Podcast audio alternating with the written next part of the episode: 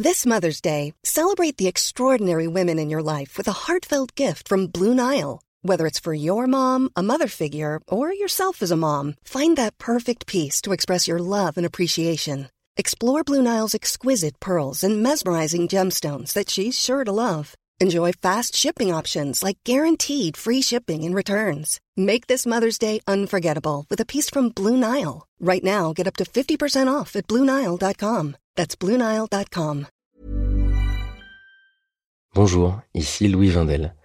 Vous m'avez peut-être écouté dans Passage, aux côtés de Solal, mais aujourd'hui je vous dis deux mots sur Lettres Zola, une publication soutenue par Louis Média. La promesse de Lettres Zola, c'est d'amener la littérature dans votre boîte aux lettres. Chaque mois, recevez un texte original et inédit par une jeune plume française. Un petit livre d'une cinquantaine de pages grâce auquel vous pourrez vous plonger dans un sujet de société et découvrir les nouveaux visages de la littérature contemporaine. Mathieu Palin, Blandine Rinkel, Arthur Dreyfus, Abigail Assor, François-Henri Désérable et bien d'autres. Vous pouvez vous abonner à partir d'un peu plus de 6 euros sur www www.lettrezola.fr. Bonne écoute et bonne lecture. Louis.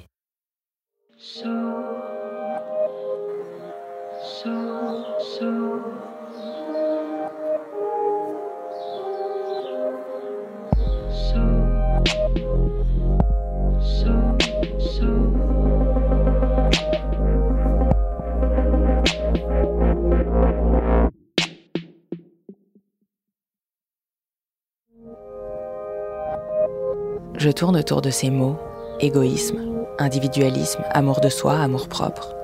Je trouve qu'il manque celui qui dirait les interstices. Ni violence, ni narcissisme.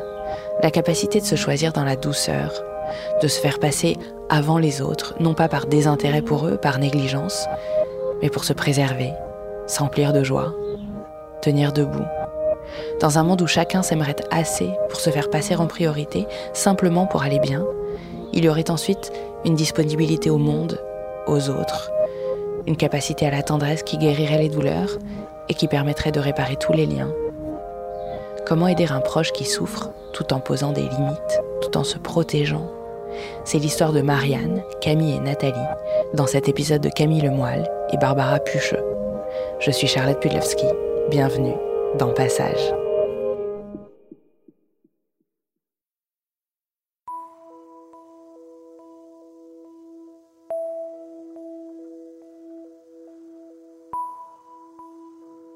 Nous, on était une famille euh, assez ouverte. Euh, on pouvait parler tout à la maison et il n'y avait vraiment pas de tabou.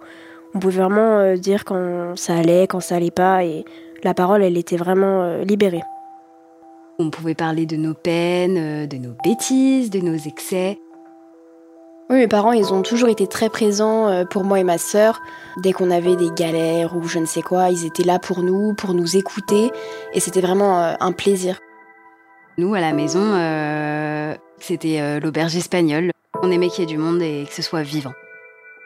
Je sais que mes copines, elles me disaient souvent que mes parents, ils étaient cool et que vraiment j'avais de la chance. Nous, l'idéal était toujours de pouvoir compter euh, l'un sur les autres et de prendre soin de chacun des membres de la famille. C'est toujours comme ça qu'on a fonctionné, quoi. Pour moi, la famille, ça représente vraiment beaucoup. Je pense que c'est vraiment l'une des choses les plus importantes dans ma vie et c'est un de mes piliers. Je m'appelle Camille, j'ai 25 ans. Moi, c'est Marianne, j'ai 19 ans et je suis la petite sœur de Camille. Je m'appelle Nathalie, je suis la maman de Camille et Marianne. Moi, mes parents, euh, c'est vrai que c'est un peu yin et yang, quoi. Ils sont un peu opposés dans le sens où euh, bah, mon père, c'est quelqu'un d'assez discret, d'un peu peureux, euh, de sensible, de réservé aussi.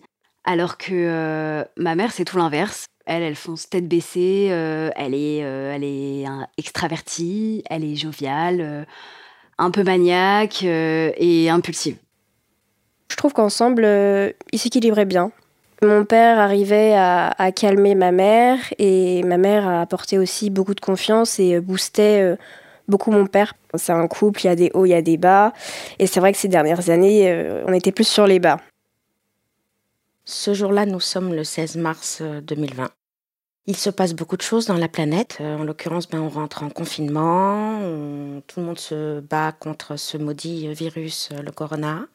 L'ambiance euh, mondiale est assez angoissante et on sent que c'est de plus en plus alarmant. Leur père rentre aux alentours de 20 heures. Il rentre de chez sa psychologue. Je lui ouvre la porte. On sent qu'il est, est épuisé. Je le serre dans mes bras et je lui dis bah, on va parler. Mon père rentre du travail. Il monte directement à l'étage et ma mère le suit. On sent que l'ambiance, elle est tendue. Euh, puis avec ma sœur, on se regarde. Qu'est-ce qui est en train de se passer? Est-ce qu'ils sont en train de se disputer? Est-ce que c'est encore une énième de leur dispute Ou, ou est-ce qu'il y a quelque chose de plus grave qui est en train d'arriver? On les entendait tous les deux discuter dans la chambre. Donc avec ma sœur, on disait, ok, euh, bizarre, mais ils font leur vie, ils ont encore besoin de parler. Je lui dis raconte-moi comment ça s'est passé, dis-moi. Et plus je lui posais de questions et plus il me disait je suis pas bien, on en parlera demain. Et là je dis non, il faut que tu me dises où on en est. Je lui ai forcé la main et de là il me dit bah écoute, euh, je vais demander le divorce tout un tas de questions qui m'arrivent, euh, qui m'arrivent à l'esprit, mais plein de questions. Pourquoi il ne me dit pas les choses? J'ai envie de, j'ai envie de savoir, je peux plus. Depuis quand il m'aime plus? Qu'est-ce qui se passe? Qu'est-ce que j'ai fait? J'avais envie qu'il me réponde à un tas de questions et toutes ces questions que j'avais, que j'arrivais pas à sortir, au fait, j'ai pas eu de réponse. Et leur père euh, était pas bien non plus et il me dit viens, on descend. Mon père descend, ma mère le suit, il se pose dans les escaliers. Et ma mère nous dit euh, Venez les filles, euh, votre père a quelque chose à vous annoncer. Je bouillonnais, j'avais qu'une envie, c'était de hurler, de crier. Et à un moment, ça a été plus fort que moi. J'ai dit Je crois que tu as quelque chose à nous dire. Et là, mon père nous annonce qu'il euh, demande le divorce à ma mère. Marianne était en larmes. Leur père se lève, prend Marianne dans les bras et lui dit Écoute, ma chérie, je serai toujours là pour vous, quoi qu'il arrive, euh, vous resterez toujours mes priorités. Bah, on est sous le choc. Je le vois vraiment mal, empli d'une émotion euh, très forte. Et je comprends en fait qu'il n'avait pas envie d'annoncer euh, ça maintenant et qu'il est honteux, qu'il est en même temps triste, parce qu'en fait, tout simplement, ma mère lui a forcé la main à lui dire là maintenant, alors que lui, bah, il voulait attendre pour nous en parler plus tard, quoi. Mon premier réflexe, c'est de d'aller vers lui, de le prendre dans mes bras, en gros pour lui dire ça va aller, papa je dis à leur père, je dis euh, maintenant explique-nous, dis-leur, dis-leur tout, dis-leur depuis quand tu es avec cette femme. Mes parents commencent euh, à se disputer. On entend aussi des, noms d'hommes et de femmes et en fait on comprend très vite euh, qu'il s'agit de tromperie. Je vois que ma mère devient très agressive et virulente envers mon père. Plus le ton monte et plus elle, elle agresse mon père, plus moi là je commence à être en colère. Parce qu'en fait ce qui se passe c'est qu'elle lui lance des pics toute façon, je t'ai jamais aimé. T'as détruit notre famille, euh, tu nous abandonnes, euh, regarde ce que tu fais à tes filles. Euh. Moi, j'accepte pas que, quand bien même t'es en colère, je veux pas que tu humilies mon père comme ça devant moi. Enfin, je suis sa fille, allez régler vos comptes ailleurs. Et je, le bombardais de questions, puisque moi-même, à l'étage, j'avais pas eu la réponse à mes questions. Et là, Camille s'interpose et elle dit Maman, on n'a pas besoin de savoir, arrêtez. Je leur crie dessus, clairement, et je leur dis stop, ça suffit là, c'est trop pour moi, je me casse. Je prends mes affaires et je claque la porte derrière moi et je me barre de la maison. C'est trop, c'est beaucoup trop pour moi. Elle a claqué la porte euh, tellement fort que les voisins sont sortis dans la rue en pensant que quelque chose avait été cassé. Et moi, je sais pas ce que je fais. sincèrement, je sais, j'ai pas le souvenir si je monte dans ma chambre, si je sors également, si j'appelle euh, mon copain ou des copines. Je sais pas total blackout. Je suis juste euh, sous le choc. Je me retrouve toute seule dans le, dans le salon. La télé fonctionne. Leur père était également dans le salon. Oui, il avait de l'émotion, pas envers moi, je pense pas. On est restés comme deux imbéciles, deux inconnus, chacun de son côté. Dès le lendemain de l'annonce euh, de mon père, on apprend que le confinement euh, commence et en fait, euh, j'appelle mon copain et je lui dis écoute, euh, je vais rester chez mes parents. Parce qu'au fond, je sais que ça va être l'enfer et je le sens que ça va partir en vrille et qu'ils vont pas réussir à, gérer cette situation. Donc je me dis bah il faut que je sois là et surtout en fait je me dis bah je peux pas laisser ma soeur comme ça quoi. Mon père travaillait à l'hôpital, il travaille dans le domaine hospitalier, donc du coup la journée il était vraiment occupé et il rentrait que le soir. Mais c'est vrai que Dès que la nuit tombait, je commençais à être stressée parce que je savais que mon père allait rentrer du travail et je savais que les disputes allaient reprendre et que l'ambiance allait être catastrophique en fait. Cette maison, ce pavillon, est une cage dorée, une prison, une ambiance lourde, pas la maison des rires, des joies, euh, des discussions de tout. Là, non, on parlait plus. Les filles sont tout le temps, tout le temps, tout le temps, toutes les deux et elle me laisse, elle me laisse travailler. Je recevais euh, donc les documents et quand il fallait que j'analyse les bilans, bah, en fait, ça devenait du n'importe quoi. Les sommes, j'arrivais plus, j'arrivais plus à lire les lignes, à plus faire de synthèse. J'avais beau prendre toutes les forces, puiser en moi, j'étais vidée. On arrivait quand même à manger ensemble, tous les quatre le soir, devant la télé. C'est vraiment étrange, mais c'est un rituel.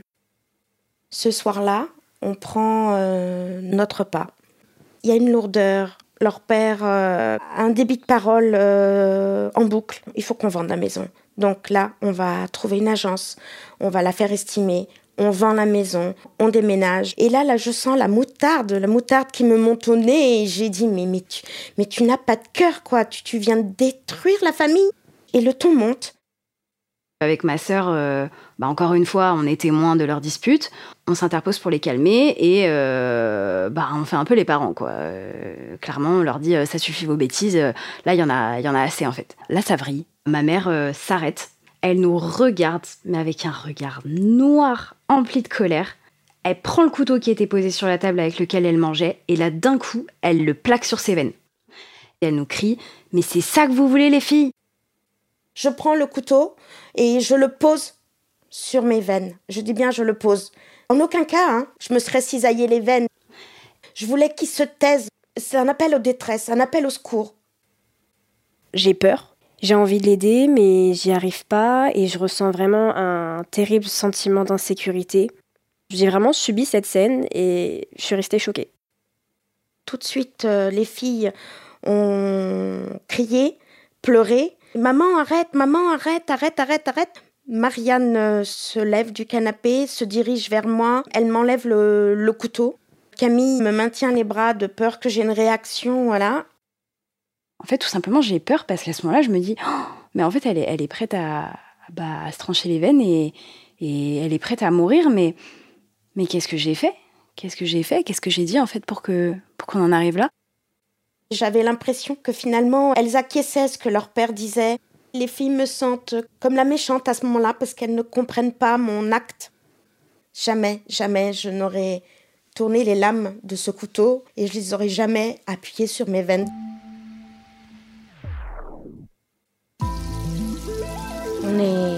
Confinement dans cette prison dorée. Je perds pied. Je vais voir euh, ma psy. J'étais en anémie surtout. Et elle voit bon, bah, que tous les voyants euh, sont au rouge. En espace de peu de temps, j'ai cessé de m'alimenter, je n'avais plus faim. J'ai donc de ce fait-là énormément maigri. Mon poids le plus bas a été de 41 kilos. Je ne me nourrissais que de coca et du thé. Et je dormais pas. Donc j'ai une obligation de la part du corps médical de m'arrêter. Tous les jours, c'est la même histoire. Ma mère, euh, elle peine à se lever elle émerge assez tard. Quand elle se lève, bah, c'est l'ombre d'elle-même, quoi. Petit à petit, en fait, je la vois se dégrader. Elle passe son temps à aller pleurer euh, aux toilettes. Euh. je l'entends quotidiennement euh, vomir toutes les cinq minutes. Elle maigrit aussi beaucoup. Elle n'arrive pas à s'alimenter. Elle a des baisses de tension très régulières. Je sens que la nuit, elle dort pas. Je l'entends se balader dans la maison. Avec ma sœur, on voit bien que ça va pas. Et on essaye de l'aider tant bien que mal, mais comme on peut, quoi. Donc euh, on essaye de lui apporter à manger euh, dans la chambre, euh, de discuter avec elle, de lui faire quand même des petites blagues et tout, mais bon, c'est vraiment compliqué et je commence sincèrement à être inquiète. J'essaye d'être là pour elle, ça passe par des petites attentions. Euh, je me suis beaucoup mise à faire de la pâtisserie pendant le confinement. Donc du coup, je lui fais des petits cookies, des petits gâteaux par-ci par-là, je lui monte dans sa chambre. Mais euh, je lui demande pas réellement euh, comment elle va et pourquoi ça va pas. Je pense que je lui demande pas parce que j'ai pas envie d'avoir la réponse. Je pense que cette réponse, elle me fait peur et je, je sais pas comment réagir face à la réponse qu'elle va me donner.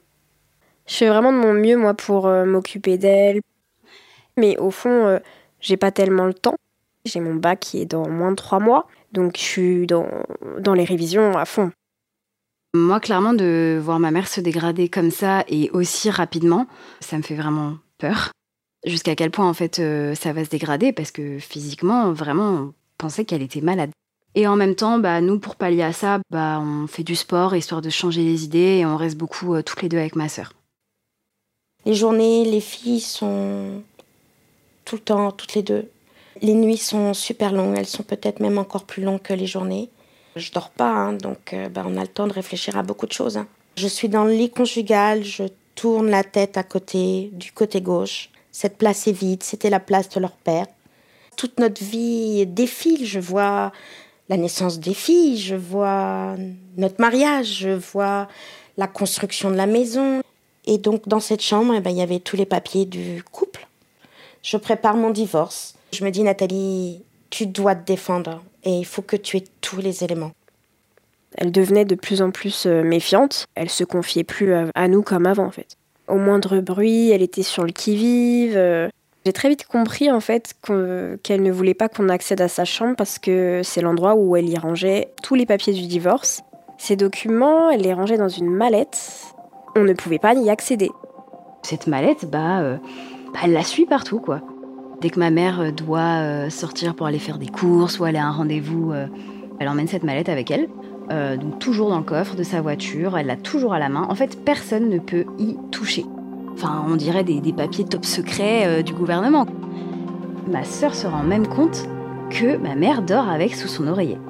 Nous, ça nous fait marrer. On se dit, mais elle a perdu les pédales, quoi. Elle passe du tout au tout.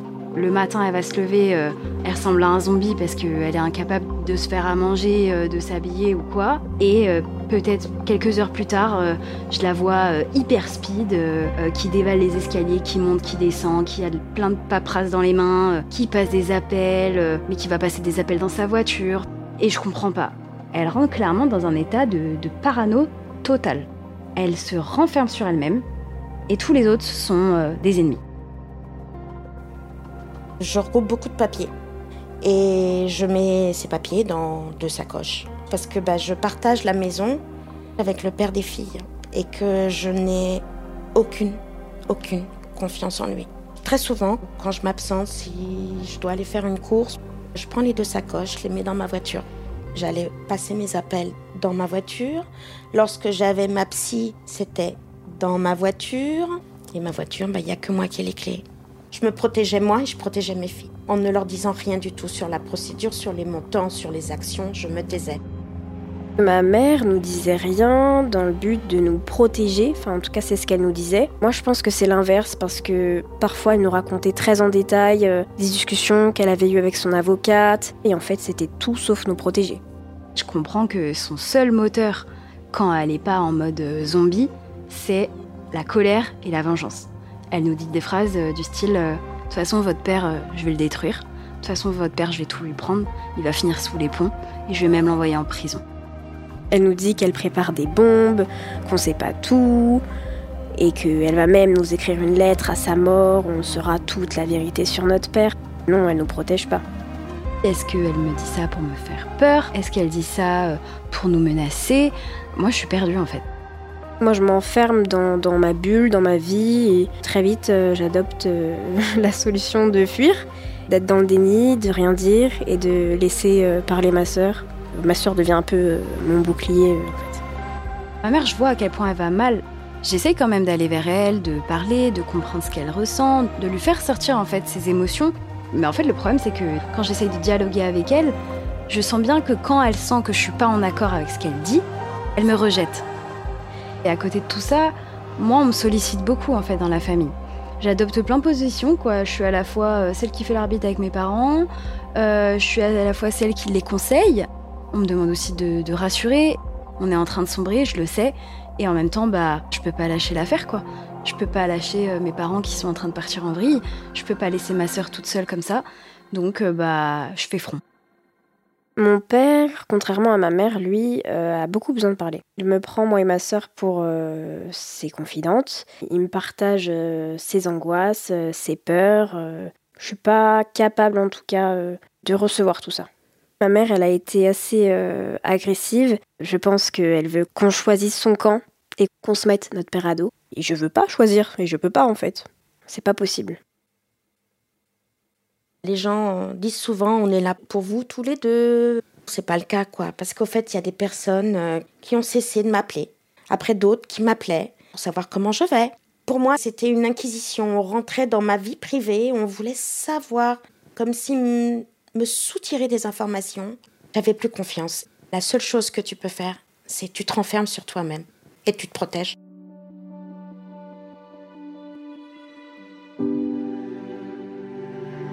Je commence vraiment à être dépassée, j'ai tout essayé. Faut qu'on m'aide et du coup je décide d'aller euh, prendre conseil et aller chercher de l'aide auprès de mes proches. Donc euh, peut-être qu'un adulte qui connaît très bien mes parents va pouvoir m'aider. La plupart de mes proches me disent qu'ils sont là, que si on a besoin, on n'hésite pas. Mais je pense qu'ils se préoccupent plus des parents, euh, ils s'inquiètent pas de la charge mentale que nous, enfants, bah, on subit en fait. Mais en même temps, ils peuvent pas se douter, puisque je leur explique pas. Je prends pas le temps et j'ai pas l'énergie de leur dire comment moi ça va mal et comment j'arrive pas à gérer le truc. Ils ont pas la version complète. Il y a l'entourage qui a la version de ma mère, un autre entourage qui a la version de mon père, et moi, j'ai pas la force de, rétablir la vérité. Donc je me tourne vers euh, des gens qui connaissent notamment très très bien ma mère. Je leur raconte tout ce qui se passe à la maison, tous les trucs de dingue qui sont en train d'arriver. Et eux, ils me répondent que, bah ouais, ils comprennent, mais que eux aussi n'arrivent pas à aller lui parler, ils savent pas quoi faire et que, bah clairement, ils pourront pas m'aider. J'ai mon frère et ma sœur de cœur ils connaissent toute ma vie, ils savent comment je fonctionne. C'est les deux seules personnes que je garde dans mon entourage. J'arrive pas à parler de ma famille parce que vraiment j'en ai honte. J'ai honte que euh, ma vie familiale, elle soit euh, connue de tous, que ce soit euh, le potin du moment, et en fait, je veux pas en parler. Ils me disent aussi que ça va aller, que je suis bientôt majeure, donc je suis dans un âge où je vais m'émanciper, je vais faire ma vie. C'est pas le cas parce que pour l'instant, au moment des faits, moi je suis mineure et bah, je suis complètement bloquée avec eux et je suis pas libre de faire ce que j'ai envie, quoi. Quand les gens me demandent euh, bah alors comment ça va euh, vous à la maison, je leur dis que ça va. Si mes proches apprennent toute la vérité sur le comportement de ma mère, elle va perdre beaucoup de monde.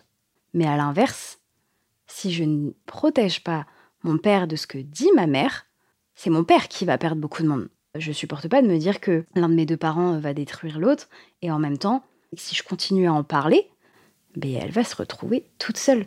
Et c'est pas du tout ce que je veux. Donc euh, bah, je décide de me taire. Ce que nous disent les gens, faites les choses intelligemment. Vous devriez faire comme si, vous devriez faire comme ça ça me rentrait dans une oreille, ça me sortait de l'autre et dans ma tête, ça s'arrêtait. Et je disais, mais arrêtez, arrêtez avec vos conseils. Est-ce que vous avez déjà vécu ça? Non. Mais bon, j'ai une bonne éducation. Et donc je leur disais, oui, oui, oui, oui, on va faire en sorte que les choses passent bien. Ça va bien se passer. Et au fond de moi, j'avais pas envie que ça se passe bien. Au moment du déconfinement, je suis contente parce que je me dis que c'est un peu la liberté, que je vais pouvoir reprendre une vie, sortir euh, de la maison, revoir mes potes. Et d'un autre côté, euh, j'ai très peur. Les choses elles vont devenir de plus en plus concrètes. Je sais que euh, mon père va devoir retrouver un logement, ma mère aussi, peut-être vendre la maison. Et je me dis qu'il va y avoir beaucoup de changements à venir et c'est vrai que je suis pas du tout pressée. À la fin du confinement, euh, on peut donc tous euh, sortir de chez nous. Et puis moi, bah, au bout d'un moment, il est bien temps que je rentre chez moi. Je pensais que j'allais pouvoir souffler un petit peu et que ça allait d'un côté me faire du bien. Et pas du tout, ça a été encore pire. C'est marrant parce qu'en fait, je suis partie de la maison et je suis encore plus là pour eux qu'avant. C'est-à-dire que je me donne encore plus et je prends encore plus sur moi-même pour être la plus présente. Parce que, bah, que ce soit mon père, ou ma mère et ma sœur, ils m'appellent tous euh, très souvent pour me raconter ce qui se passe à la maison. Je m'en veux beaucoup à moi-même à ce moment-là. Et d'un autre côté, euh, je peux pas m'en empêcher. Je peux pas m'en empêcher parce que ma famille, c'est ce que j'ai le plus cher au monde, c'est ce que j'aime le plus. Et je peux pas, en fait, euh, décider de, de, partir comme ça et de pas être là pour eux. Un matin, je discutais avec Marianne, je la sentais gavée Le ton monte entre elle et moi. Et là, euh, des mots tranchants, horribles, sortent de ma bouche. Je regrette d'être votre mère. J'aurais jamais dû, j'aurais jamais dû. Je regrette de vous avoir fait venir au monde. Je dis ces mots sur la colère. Je n'entends même pas dans mes oreilles l'impact que ce dernier peut avoir. Donc du coup, j'ai appelé ma sœur directement après parce que bah, j'étais choquée par euh, ce qui venait de se passer. Et euh, je pense que c'était vraiment important euh, d'avoir son, son avis sur ce que je venais de vivre. J'étais triste parce que je me suis dit, est-ce qu'elle le pense vraiment? Peut-être qu'elle l'a dit sous le ton de la colère, mais elle l'a quand même dit. Et ça fait mal. Et là, quand Marianne, elle me dit ça, je suis, je suis choquée. Et je me dis, mais en fait, comment c'est possible qu'on en arrive à là? Est-ce qu'elle le pense? Je suis pas le fruit de l'amour, en fait, je suis pas désirée. C'est ça ma vie, en fait. Je, suis un regret à tes yeux, je suis une telle déception que tu me regrettes. Donc, euh, alors qu'au fond, moi, je suis en mode, mais punaise, j'ai toujours été là. Et, là, je me donne corps et âme pour toi. Mais en même temps, euh, bah, quand me dit ça, je me dis, mais euh, en fait, ma mère, elle va super mal, quoi. Je reste avec mes, mes parents, je suis un peu coincée euh, avec eux deux dans la maison, j'essaie de faire ma vie, mais très vite, en fait, je vois que des choses concrètes euh, arrivent.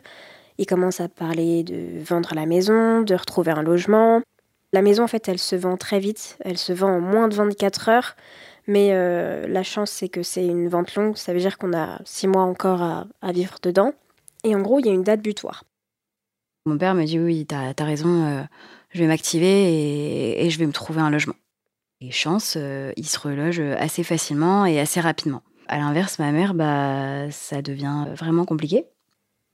Mes revenus euh, chutaient, j'étais déjà en arrêt depuis un petit moment aussi. Il fallait que je me bouge. J'ai essayé de regarder un petit peu partout les annonces, les agences immobilières. Je me suis inscrite sur euh, le site du gouvernement pour avoir un HLM. Et Madame, vous gagnez trop. Et Madame, vous êtes mariée. Et Madame, vous êtes propriétaire. Donc, je n'ai le droit à rien dans six mois, ma mère, si elle a rien, elle fait quoi? Elle est à la rue, elle fait quoi? Et euh, on a donc des, gens de la famille qui vont donc vers ma mère et qui lui proposent de l'héberger euh, le temps qu'elle se retrouve quelque chose. J'ai de la famille qui se propose de m'héberger temporairement, euh, même si c'est un temporaire qui dure. je refuse tout, donc non, je veux être indépendante, je vais y arriver. Moi, je comprends pas en fait pourquoi elle veut pas accepter cette aide-là, mais à côté de ça, elle nous dit euh, Bah, moi, dans six mois, je vais me retrouver sous les ponts. Je vais aller à la soute populaire. Je, je vais finir euh, dans la rue euh, comme une SDF. Ça me fait vraiment paniquer parce que je veux pas que ma mère se retrouve sous les ponts, en fait. Moi, je dirais que c'est du chantage parce que c'est d'un côté aide-moi, mais je veux pas que tu m'aides. J'ai besoin d'aide, mais j'ai pas besoin d'aide. Et en fait, moi, je suis perdue au milieu de tout ça parce que j'essaye juste de de faire de mon mieux pour qu'elle soit bien et au final, elle refuse mon aide. Mes petites étoiles ont fini par m'aider. J'ai visité cet appartement à Chatou avec Marianne et ma soeur de cœur. J'ai eu cet appartement grâce à une chose, une caution bancaire. C'est vraiment le Graal. Si vous n'avez pas cette caution bancaire, vous êtes coincé. Je suis assez contente pour elle et je me dis dans ma tête, bon bah, elle, elle va être soulagée, quoi, elle va être bien. L'appartement, il n'y a pas du tout de cuisine, mis à part un plan de travail et l'évier. Je m'installe, j'ai acheté beaucoup de choses d'occasion et je m'achète une plaque à induction parce que euh, cet appartement n'est pas du tout équipé de gaz. Et là, bah, badaboum. Ma sœur de cœur relit en détail euh, les certificats qu'ils m'ont donnés euh, lors de la location. Et effectivement, il est écrit en noir sur blanc L'état électrique de l'appartement est déplorable, ne peut pas être reloué dans ces conditions, travaux d'urgence à faire. Et je l'avais pas vu forcément.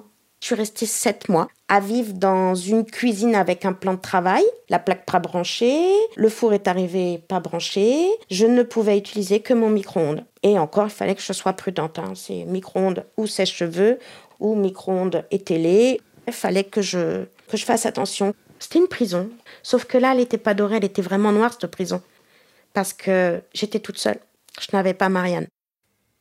Avec tous ces déménagements, c'est vrai que euh, moi, je sais pas trop où me placer. J'ai l'impression d'être euh, un objet en fait qu'on veut mettre euh, dans sa maison de Verneuil ou dans sa maison de Chatou. Initialement, moi, j'avais prévu de, faire une alternance partagée, donc je sais pas, hein, une semaine chez mon père, une semaine chez ma mère, peu importe comment je m'organisais. Le but, c'est vraiment que je me partage. Du coup, moi, à ce moment-là, je vis chez mon père, et c'est vrai que je m'y sens bien. Peu à peu, avec la relation que j'ai avec ma mère, je me rends compte que j'ai plus envie de faire cette alternance. Mais en plus de ça, il y a aussi le fait qu'il n'y ait qu'une seule chambre et que du coup ce soit ma chambre et que je laisse ma mère dormir sur le canapé.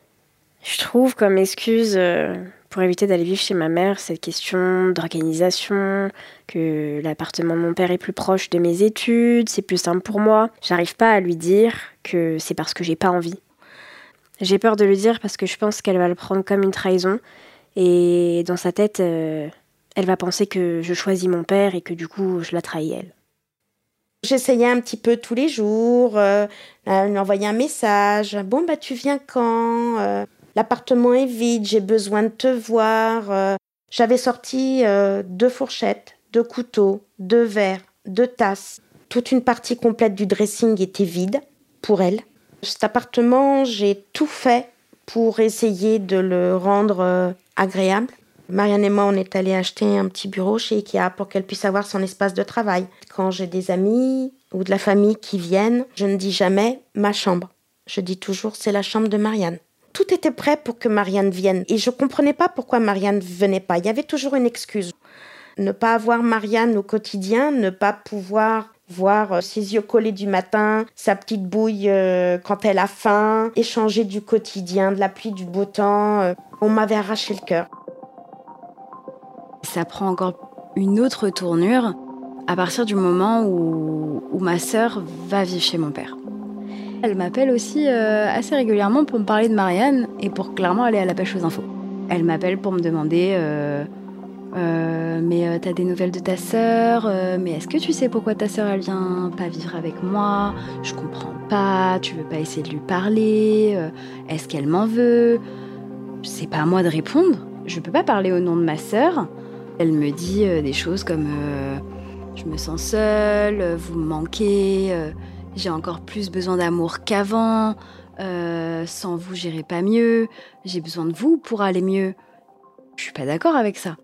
Je suis déjà énormément là. Et je ne peux pas être plus là pour elle. Parce que là, je lui donne ma vie.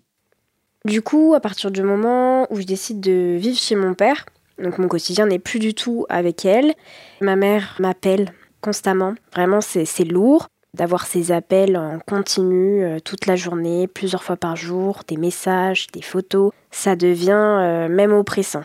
Je sais que ma mère, elle a besoin euh, de nous, en tout cas dans sa tête. Elle se dit, si j'ai mes filles auprès de moi, je vais aller mieux, c'est la solution à mon mal-être, etc. moi, la solution à mon mal-être, c'est vraiment prendre de la distance avec ma mère, et c'est tout le contraire ce qui se passe.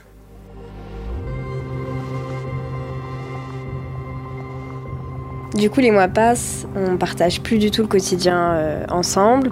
Et en fait, je vois nos relations vraiment changer parce que moi, j'ai une sorte de, colère euh, envers ma mère qui se crée. Je prends la fuite, voilà, je dis rien. Moi, à la différence de ma sœur, euh, j'adopte une autre stratégie, c'est la communication. Donc, après avoir essayé toutes les manières en fait de lui parler, je décide de lui écrire. Je lui ai écrit une longue lettre dans laquelle euh, je lui explique en fait euh, pourquoi elle me fait du mal et ce que j'aimerais qu'elle change. Les comportements où elle menace mon père, où elle me menace, où elle menace ma sœur. Dans cette lettre, je suis à la fois dure, mais j'essaye aussi de bah, lui transmettre tout, ce que je ressens et aussi euh, lui transmettre de la bienveillance d'une certaine manière. Enfin, moi, voilà, je me dis qu'une lettre, c'est bien parce qu'on peut la lire à tête reposée, que ça lui permettra de vraiment prendre conscience les mots parfois sont plus forts que les paroles euh, dites. Et je me dis que voilà, peut-être que ça aura un impact, quoi. Je finis par lui dire à la fin que malheureusement, tant qu'elle n'aura pas euh, fait un début de remise en question et qu'elle n'aura pas fait des efforts sur certains de ses comportements, euh, moi j'arrêterai de lui parler. Je me suis braquée. Plus j'avançais dans le courrier et plus je j'étais en panique. Je l'ai lu deux fois. Des fois, j'ai besoin de lire les choses à haute voix pour être sûre si je comprends bien la chose, si je voilà, parce que je m'entends lire et les mots résonnent dans ma tête et euh, et plus j'avançais dans cette lecture et plus j'étais perdue. Tout de suite, tout de suite, j'appelle euh, mon avocate et je lui dis, il m'arrive un truc de dingue et je lui ai envoyé la lettre.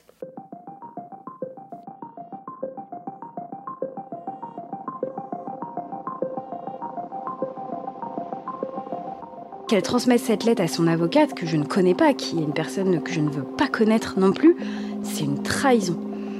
Comme si euh, cette lettre était euh, une nouvelle preuve qu'elle va pouvoir utiliser pour détruire mon père, euh, qui dirait comme quoi bah, j'ai choisi mon père et que j'ai pris parti pour mon père. Et le problème, c'est que je me déçois énormément moi-même à ce moment-là parce que elle n'a pas fait d'effort. Mais en fait, euh, j'arrive pas à tenir ma promesse que je m'étais faite à moi-même d'arrêter de lui parler. Euh, et, en fait, je reviens vers elle. Parce qu'au fond, je me dis que elle a besoin de moi. Alors, dans les procédures de divorce, hein, c'est pas un long fleuve tranquille. Hein, c'est comme la vie, mais bon. On est en novembre, il y a un pic. Et des idées noires me viennent dans l'esprit. Je prends ma voiture et, et là, je me dis, je roule, roule. Je ne sais pas où j'allais. J'appelle Camille, je lui dis je suis pas bien, ça va pas. J'en peux plus, j'en ai marre. Je j'y arriverai pas. J'ai qu'une envie, c'est de me jeter dans la Seine. Je fonds littéralement en larmes. Tant pis si je suis au bureau. Là, je, m'écroule. Euh, je panique parce que je la prends vraiment au sérieux. Et, je suis dépassée, je sais pas quoi faire. Là, je me dis en fait, ma mère, elle va mourir. Là, elle va se suicider je raccroche, je suis dans la voiture, je hurle, j'ai les yeux remplis de larmes et elle me rappelle. Je voulais pas la prendre au téléphone, je pouvais pas. Maladroitement, je conduisais comme une dingue. Une envie de mettre fin à mes jours, oui. Un appel au secours aussi, oui. Maladroit, oh que oui. Et après cet appel, je me dis, euh, là, faut faire quelque chose. Je décide euh, d'appeler mon médecin et je lui demande euh, si on peut faire interner ma mère. Elle me propose donc de faire venir ma mère euh, à son cabinet. Et l'objectif, c'est qu'à la fin de ce rendez-vous, ma mère reparte en ambulance vers un hôpital psychiatrique. Elle me récupère à la gare. On est dans la voiture. Et, là, je lui dis Écoute, maman, j'ai des documents à aller récupérer chez le médecin. Est-ce que ça te dérange si on fait une petite halte Est-ce que tu peux me déposer Le problème, c'est que le médecin avait pris rendez-vous au nom de ma mère. Donc, c'est elle qui a reçu la notification.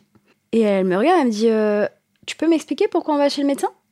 Donc euh, clairement, moi, je me décompose. Et, elle s'emporte et elle me dit Mais c'est hors de question, on va pas chez le médecin, je suis pas folle, tu ne me feras pas interner. Euh. C'est un échec. J'appelle le médecin pour lui expliquer bah, ce qui s'est passé. Et je lui dis Bah voilà, qu'est-ce qu'on fait? Ce à quoi le médecin me répond que bah, malheureusement, tant qu'elle n'a pas fait du mal à quelqu'un ou à elle-même, on peut rien faire. J'ai une réalité économique qui fait que bah, il faut que, je, reprenne le boulot. Je reprends en mi-temps thérapeutique. Euh, et puis bah moi je pensais que ça que ça allait bien se passer. De toute façon, j'ai pas le choix. Arrive le moment critique où euh, je souhaite renouveler ce mi-temps thérapeutique. Médecine du travail, forcément, quand elle a mes bilans sanguins, mes résultats médicaux et que ma dégringolade du poids ne s'arrête pas, elle refuse. Il est hors de question que je l'augmente, me dit-elle, et il est hors de question que vous repreniez le travail. J'exige à ce que vous soyez arrêté et interné. Ma réaction première, ça a été leur père, il va l'utiliser contre moi. Non, non, non, mais un oui au fond de moi qui me disait aidez-moi, j'en peux plus. Ma mère finit par aller dans une maison de repos. Et euh, c'est vrai qu'à ce moment-là, je suis d'un côté contente parce que je me dis que ça va lui faire du bien, qu'elle se prend en main, que elle est aussi prise en charge par des médecins, etc., qu'elle va avoir un traitement adapté et j'espère que ça va aller mieux. Mais d'un autre côté, j'ai peur parce que j'espère sincèrement que ça va marcher. Me voilà dans une maison de repos, c'est une clinique euh, psychiatrique. C'est dans les hauteurs de Meudon, dans un très très très joli parc arboré. Je suis accueillie euh, avec euh, beaucoup de chaleur. Camille m'a aidé à installer mes petites affaires. J'avais une chambre lumineuse, spacieuse. On se serait cru dans une chambre d'hôtel. Vraiment, ça n'avait pas le côté euh, médical d'un hôpital froid, rien à voir. Le médecin de, qui va s'occuper de moi arrive. Et il prend énormément de temps à discuter avec moi.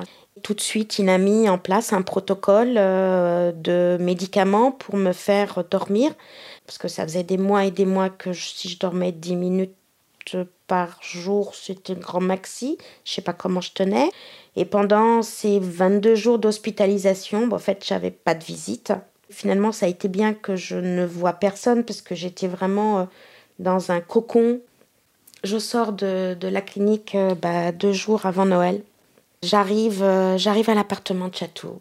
Et là, je dis, bah voilà, te voilà dans tes quatre murs. Et là, je me dis, mais je fais quoi? On s'est occupé de me redonner des forces au niveau sommeil, de me redonner des forces pour que je puisse m'alimenter. Ça m'a fait du bien d'un côté, mais de l'autre côté, ça n'a pas réglé le problème de fond.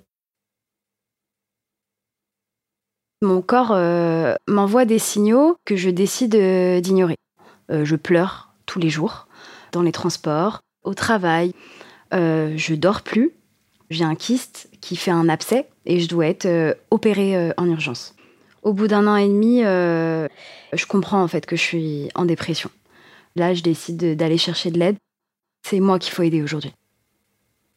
Moi, je pense que Personne ne ressent mon mal-être parce que j'en parle pas, je le montre pas forcément. Mais euh, un jour, j'étais à la fac. À chaque fin de semestre, on a un rendez-vous avec un professeur référent pour faire un bilan de l'année scolaire. S'il y a des choses qui vont pas, c'est le moment de le dire. Donc je vais à ce rendez-vous, très sereine. Je parle avec cette enseignante. Elle me dit Marianne, euh, vous êtes sûre que ça va? Je fonds en larmes devant elle. Elle me donne un numéro d'une psychologue euh, au sein de ma faculté et elle me dit Marianne, euh, promettez-moi de l'appeler. Mais non, je ne l'ai pas fait parce que j'ai peur et j'ai pas le courage. Je commence à faire mes petites recherches et euh, je découvre ce que sont les centres de médiation familiale. Je trouve un centre qui organise des groupes de parole entre enfants et parents. Donc je les contacte, je leur explique ma situation et je leur demande si je peux participer à ces groupes de parole. Le médiateur me répond que non, parce que je, suis majeure et que ces groupes de parole ne sont destinés qu'aux enfants mineurs. Je continue mes recherches et euh, là je découvre euh, ce qu'est la thérapie familiale. C'est une thérapie euh, donc de groupe avec les différents membres de, de la famille que l'on choisit d'amener en thérapie. J'ai envie de le faire avec ma sœur. Elle prend les choses en main et me propose d'aller consulter une thérapie à deux. Je suis assez stressée mais d'un autre côté, je suis contente. Le fait qu'on soit deux, je trouve ça vraiment hyper rassurant. Dès les premiers instants avec la thérapeute, je me sens vraiment fait en sécurité. J'arrive vraiment à, me livrer euh, totalement. Quand les princesses m'annoncent euh, Maman, on va faire une thérapie. Bravo, j'étais contente. Et là, je me sentais comme euh, rassurée. Je dis Waouh, c'est bien, elles vont pouvoir percer l'abcès. Au début, quand on est reçu par notre thérapeute, euh, elle nous propose euh, de faire un rendez-vous à trois euh, avec ma mère. Je refuse, je suis pas prête. Puis bah, les mois passent, bah, revient l'idée du rendez-vous à trois. C'est moi qui, en reparle à ma thérapeute et qui lui demande si on peut organiser donc un rendez-vous avec moi, ma sœur et ma mère. Les filles m'annoncent qu'elles veulent qu'on fasse un rendez-vous à trois chez leur thérapeute. Là, je suis pas prête là. Faut que j'en parle avec ma psy. Et on échange toutes les deux et, elle me dit si vous n'êtes pas prête, le faites pas. Et là, je lui dis j'ai peur, mais elles font tout pour aller de l'avant. Et là, je dois être forte et aller les accompagner. Ça va être dur, je le sais, faut que je le fasse. Je dis je peux pas dire non. Elles ont besoin que je sois là. Il faut qu'on avance toutes les trois.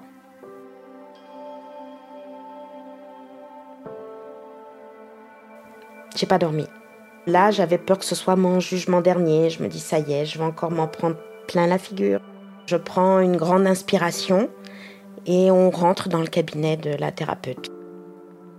On entre dans la pièce, euh, nous qui nous est familière avec ma sœur, et on s'y installe. Donc ma mère est sur un canapé juste à côté de moi, et à ma droite, ma sœur sur un autre canapé, et notre thérapeute est juste en face, et elle nous voit euh, toutes les trois.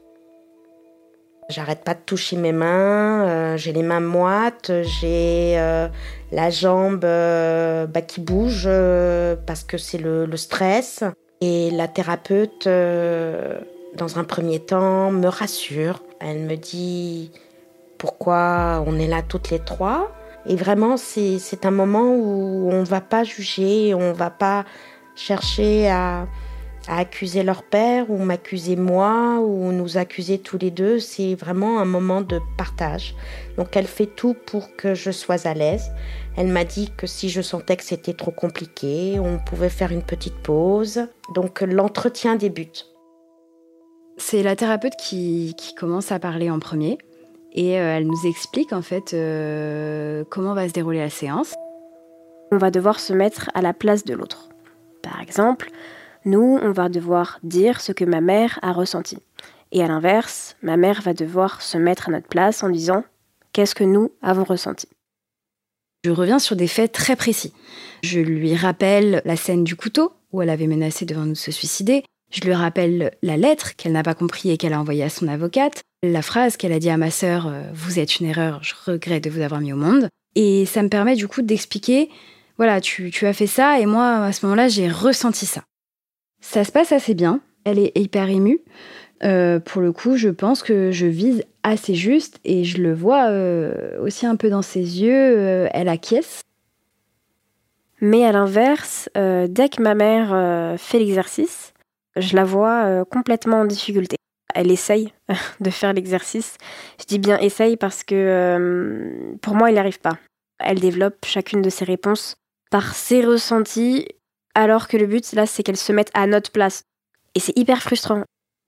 Quand ma mère essaye de faire euh, l'exercice, elle a bon sur pas mal de choses, mais là, je prends conscience en fait du gap qu'il y a entre ma mère et nous. Il y a un gros problème d'intensité. Elle minimise énormément notre douleur et le mal en fait qu'elle a pu nous faire. À un moment donné, euh, dans la séance, euh, notre thérapeute demande à ma mère comment elle se sent. Elle dit Madame, comment vous vous sentez euh, avec cet exercice, etc. Et là, ma mère répond euh, très froidement Ah non, non, non, ça va pas du tout, euh, je me sens pas du tout à l'aise, j'ai l'impression qu'on fait mon procès et que je suis sur le banc des accusés. Et là, vraiment, j'ai une colère qui monte et je me dis Mais elle ne comprend rien. Donc ma mère se braque. Là, ma thérapeute intervient et recadre tout de suite la situation et lui réexplique le but de, cette séance et de cet exercice. Et le but, il n'est pas du tout de faire une plaidoirie ou d'être dans le reproche, il est simplement d'expliquer à l'autre ce qu'il n'a peut-être pas compris. Parfois, il y a un décalage entre ce qu'on pense que l'autre ressent et ce qu'il ressent réellement. Ma mère se calme et là, on peut reprendre. Et elle nous explique qu'il y aura une deuxième partie où en fait, on va pouvoir euh, débattre sur cet exercice mais je sens aussi qu'à mon égard, elle est assez agressive. En plus, elle est à ma gauche, elle est vraiment juste à côté de moi. Elle dit à, notre thérapeute euh, Oui, je, veux entendre Marianne, euh, moi je veux plus de mensonges, je veux plus de non-dits, je veux vraiment qu'elle me dise les choses euh, clairement et explicitement. quoi. Ça fait des mois que je retarde et que je fuis. Je sens que c'est le moment ou jamais pour lui dire les choses. quoi. J'ai pas le choix, c'est maintenant. Marianne était assise à côté de moi sur ce canapé, elle était assise à ma droite. Elle avait une feuille, comme si elle avait euh, une série de questions. Elle regardait cette feuille et elle, avait les larmes. Et je disais à Marianne, je dis Marianne, allez, c'est maintenant qu'il faut qu'on se dise des choses. La Marianne a pris une grande inspiration. Elle a commencé par, par dire l'amour qu'elle avait envers moi la fierté qu'elle avait d'être ma fille et l'inquiétude qu'elle avait de me voir si mal. Et les yeux remplis de tristesse et à la fois de compassion, d'amour. J'ai regardé Marianne et lui fait Merci Marianne, merci. Dès que je me suis lancée et que j'ai commencé à parler, en fait, c'est devenu assez naturellement et c'était très fluide et j'ai pu lui exprimer vraiment ce que je lui cachais pendant des mois. Alors c'est dur, hein. je suis en pleurs à ce moment-là, mais ça me fait aussi un bien fou. Ensuite, Camille se présente. Camille, très bonne oratrice, n'avait pas besoin de feuilles. Elle était très émue. Je l'écoutais, j'étais émue. Je crois qu'il y avait que la thérapeute qui pleurait pas. Pareil, j'ai eu la même euh, la même réaction en disant oui, elle m'aime, Camille m'aime aussi. Je suis toujours leur maman. Je suis toujours euh, là pour elles. Elles sont là pour moi. On a levé le voile sur le mal-être qui pesait sur notre relation. Je regrette absolument pas de l'avoir fait parce que euh, je sens, moi personnellement, euh, une libération et je sens aussi que ma mère, ça lui a fait un bien fou. On ressort donc toutes les trois et on se retrouve euh, sur le trottoir à côté de nos voitures. Et là, je les serre dans mes bras et les filles me disent Ça va, maman? Ça a été J'étais submergée par tout ce que j'ai entendu, soulagée. On est toujours trois. On est une famille. On n'est plus quatre, on est trois. Moi, ça m'a fait un bien fou et je suis ressortie. Je me suis dit Nathalie, c'est bien ce que tu as fait. Je suis super contente de cette séance parce que euh, je me sens délivrée d'un poids. Et du coup, je rentre chez moi, euh, donc assez apaisée en réalité. Et là, euh, très belle surprise, je reçois euh, un très beau texte de ma mère qui me demande pardon. C'est un pardon qui est sincère. Et c'est la première fois. Moi, je le prends vraiment pour une victoire et je suis contente parce que je me dis, bah, tout ce travail, il, sert, quoi. Le dialogue est, est devenu naturel. Il y a plus d'obligation d'envoyer un message pour demander comment ça va. Les échanges, les SMS, c'est rigolo. Il y a des SMS euh, vocaux, des SMS écrits. Elles savent que si elles ont besoin de quelque chose, maman répondra toujours présente. Leur père, c'est pareil. J'ai été rassurée, il y a cette fluidité, je me sens bien et j'ai l'impression que mon bien-être rayonne sur elles deux et que du coup, elles me le renvoient aussi et je suis trop bien. Je pense qu'il y a eu un déclic hein, dans notre relation euh, après cette, euh, cette euh, séance à trois, parce que vraiment on a su retrouver une relation plus saine et une relation un peu comme avant.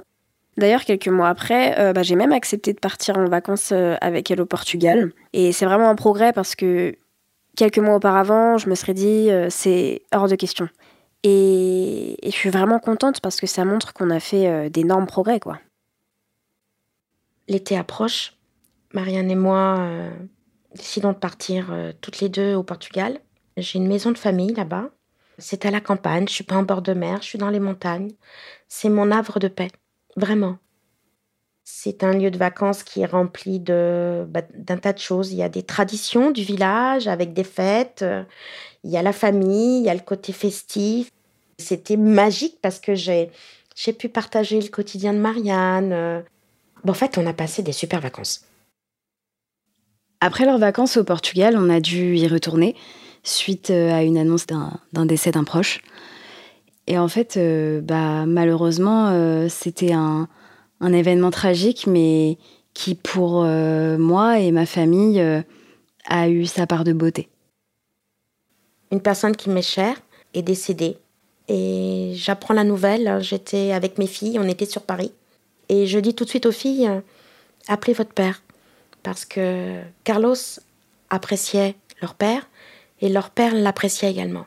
Je viens de remonter du Portugal il y a même pas une dizaine de jours. Et je me dis, ben moi je vais partir, je vais descendre. Et euh, on était en train de s'organiser pour voir comment on allait descendre euh, au Portugal. Et là, elle appelle mon père.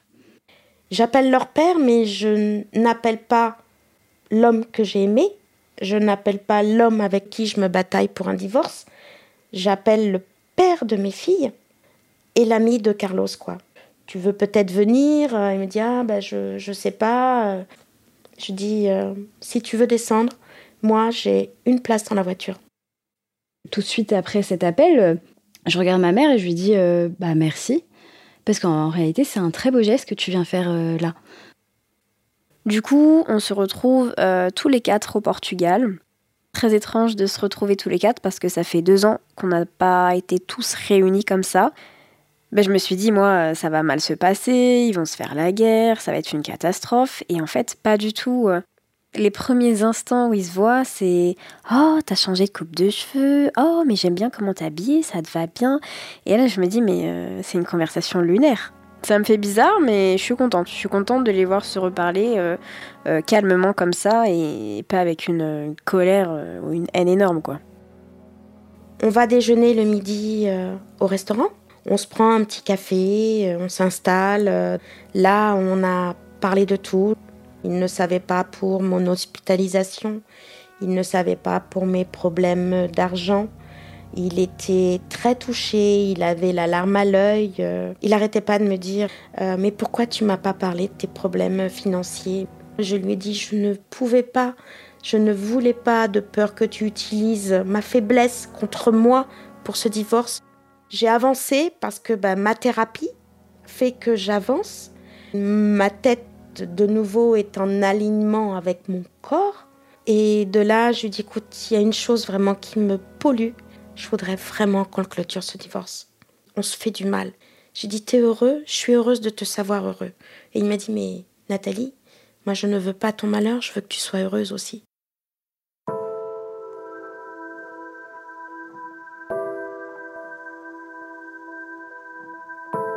J'étais super surprise et en même temps j'étais super contente parce que je me suis dit waouh, euh, après tout ce qu'on a traversé, tout le mal que vous vous êtes fait, qu'on en arrive à là, bah franchement c'est beau.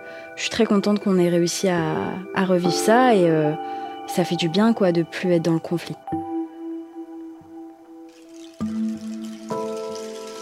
Grâce à tout ça, moi j'ai vraiment appris euh, à m'ouvrir plus. je dis vraiment plus les choses. J'ai appris également à poser mes limites. C'est vraiment important et c'est ce que je faisais pas et c'est ce qui m'a détruit au final. J'ai surtout appris que s'aider soi-même, c'est aussi aider les autres. Parce que si on va mal, c'est impossible en fait euh, d'être euh, une épaule pour l'autre. Je suis fière de ma famille, je suis fière du parcours euh, qu'on a fait tous ensemble et on a su refaire famille mais d'une autre manière. Et c'est une manière que j'aime aujourd'hui. Je suis prête à vivre seule. Mais j'ai appris une chose, c'est que pour que les personnes aient envie d'être avec toi, pour que les personnes soient bien, il faut que toi-même tu sois bien pour pouvoir irradier ton bien-être envers les autres et que les autres aient envie de venir vers toi. Et là, je suis bien. Je suis en, mode renaissance, comme le phénix. Au fond, euh, après tout ce qu'on a traversé, moi, ce que je retiens, c'est que dans une famille, en fait, euh, rien n'est jamais acquis. Une famille, euh, c'est comme toute relation humaine, ça doit se questionner et ça doit se réinventer à chaque étape de vie. Et, euh, c'est important de continuer en effet à prendre soin l'un de l'autre, mais pour autant, euh, il faut pas s'oublier soi-même. Être là pour un proche qui va mal, bah ouais, c'est nécessaire, mais par contre, ça peut aussi devenir une souffrance. Cette souffrance, elle peut empêcher d'aider la personne qu'on veut aider au fond. Et c'est important de se préserver soi pour aussi pouvoir aider l'autre, il faut se respecter et respecter ses propres limites. Et quand ça devient trop lourd pour soi, c'est surtout hyper important d'aller chercher de l'aide ailleurs. Faut surtout se déculpabiliser. Parce que trouver de l'aide ailleurs, ça veut pas dire abandonner la personne qui nous demande de l'aide. C'est pas égoïste. La preuve, pour nous, ça a marché.